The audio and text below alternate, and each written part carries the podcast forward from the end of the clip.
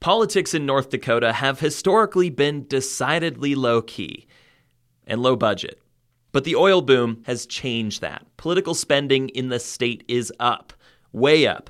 $17 million so far this year, more than double what was spent in 2010. And in a few key races, the oil and gas industry is a major donor. From our Inside Energy team at Prairie Public, Emily Guerin reports on why the stakes have gotten so high so suddenly. In the basement of the Burleigh County Courthouse in Bismarck, North Dakota, County Auditor Kevin Glatt is getting poll volunteers pumped for Election Day. Smile. Okay?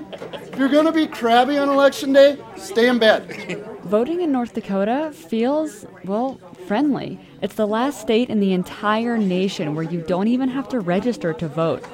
Precincts are small, and volunteers like Bonnie Fix often recognize a lot of the voters who come through. It's kind of like a kind of like a reunion, like a family picnic type thing. But it feels a little different this time around. North Dakota is indeed a warm, friendly, open state in terms of elections, but it's gotten ugly. Jim Fuglie is the former head of the Democratic Party in North Dakota. He says the cost and tone of politics here have changed since the oil boom began in 2008. He points to political ads like this one as evidence. Ryan Taylor calls himself a tree hugger. That ad is attacking the Democratic candidate for agriculture commissioner. Taylor strays from sensible regulation of a vital industry to anti oil rhetoric. This ad was paid for by a local political action committee who got its money from the National Republican State Leadership Committee. And some of their top donors are oil and gas companies like Devon Energy and ExxonMobil.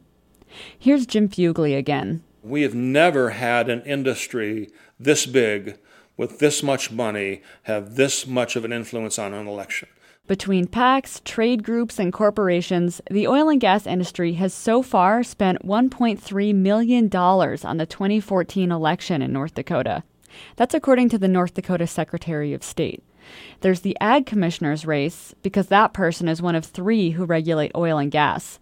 But industry money has gone to every single Republican candidate running for statewide office and to defeat a ballot measure, Measure 5. We all want to keep North Dakota's outdoors great, but Measure 5 is a bad idea.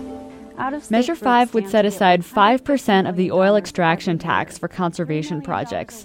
It doesn't raise taxes, but the oil and gas industry is against it.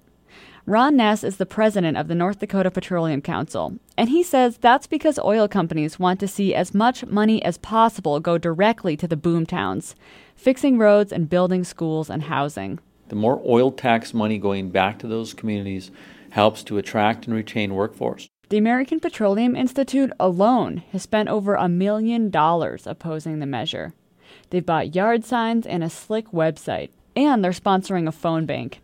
Carmen Miller is the director of public policy for Ducks Unlimited, a conservation group backing Measure 5. She says they even called her office. If you're calling the proponents of the measure, you must be calling just about every phone number in the state. All that money means everyone else has to up their spending. Conservation groups backing Measure 5, like the Nature Conservancy and Ducks Unlimited, have combined spent four times more than American Petroleum Institute we have more money to fight over and we have more money to fight uh, with. Robert Harms is the chairman of the Republican Party in North Dakota. The state takes in over $9 million a day in oil tax revenue, and Harms says everyone wants a say in how that money is spent. That's thrust the state into the political spending spotlight. This was a very quiet agricultural state that wasn't really on the national radar in, in any sense. Nicholas Kusnetz is a reporter with the Center for Public Integrity who's written extensively on the influence of oil money in politics in North Dakota. Now, suddenly it's national news, and it's really all because of one industry. The oil boom has already transformed North Dakota's landscape and economy. Now it's doing the same with its politics. For Inside Energy, I'm Emily Guerin.